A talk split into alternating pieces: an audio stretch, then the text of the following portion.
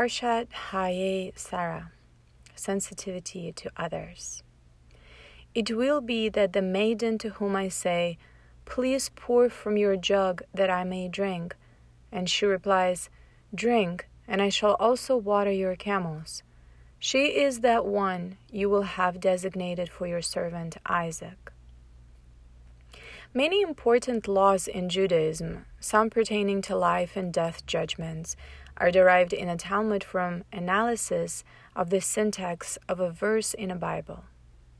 Some are derived from a hardly noticeable nuance in word structure, perhaps an extra vowel or the omission of the vowel. Yet in Genesis, the Torah goes to great length to relate biographical incidents in the patriarchs and matriarchs, none of which yield any new laws whatever. In this portion of the Torah, Abraham's servant, Eliezer, devises the plan for choosing a wife for Isaac. He will ask the maidens for water to drink, and the young woman who will offer to fetch water to water his camels as well will be the one that God has designated as the maid for Isaac. After describing Eliezer's plan in detail, the entire soliloquy is repeated when Eliezer meets with Rivka's family. The Torah thus makes it abundantly clear that the events in the lives of the patriarchs are at least as important as the technical details of the mitzvos.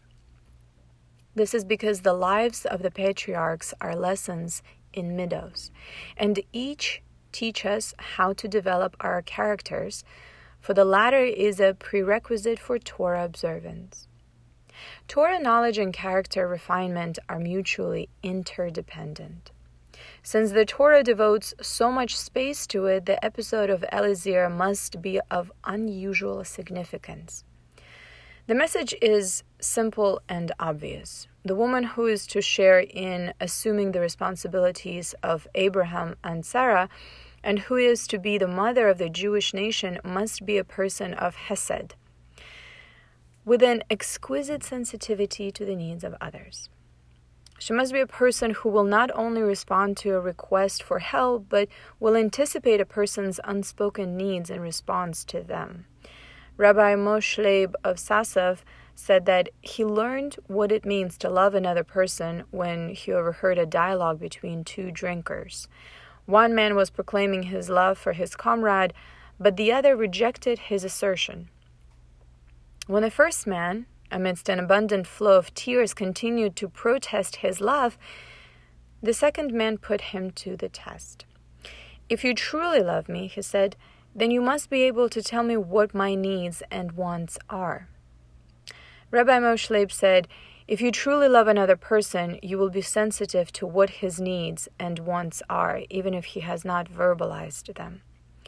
This was Eliezer's test for the one who was to be the matriarch of Israel. Will she understand and respond to my needs without my asking? The Torah does not demand of us that which is beyond of our capacities. If we are required to develop such sensitivity, then it is well within our means to do so.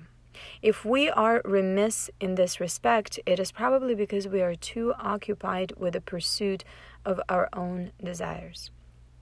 And while there is no requirement that we deny our legitimate desires, indeed, asceticism is discouraged except for the select few who have achieved an advanced degree of spirituality. Self indulgence, to the extent that we are not sensitive to the needs of others, is wrong. In our prayers, we ask of God, please answer us even before we call upon you.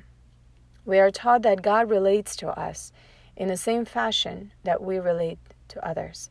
If we wish to merit His anticipating our needs and providing for them even before we experience the lack and before we pray for their fulfillment, then we must adopt this pattern ourselves. We must take to heart the needs of our fellow men and help them in a manner that will obviate their need to humble themselves before us and ask our assistance. This is Hesed at its finest.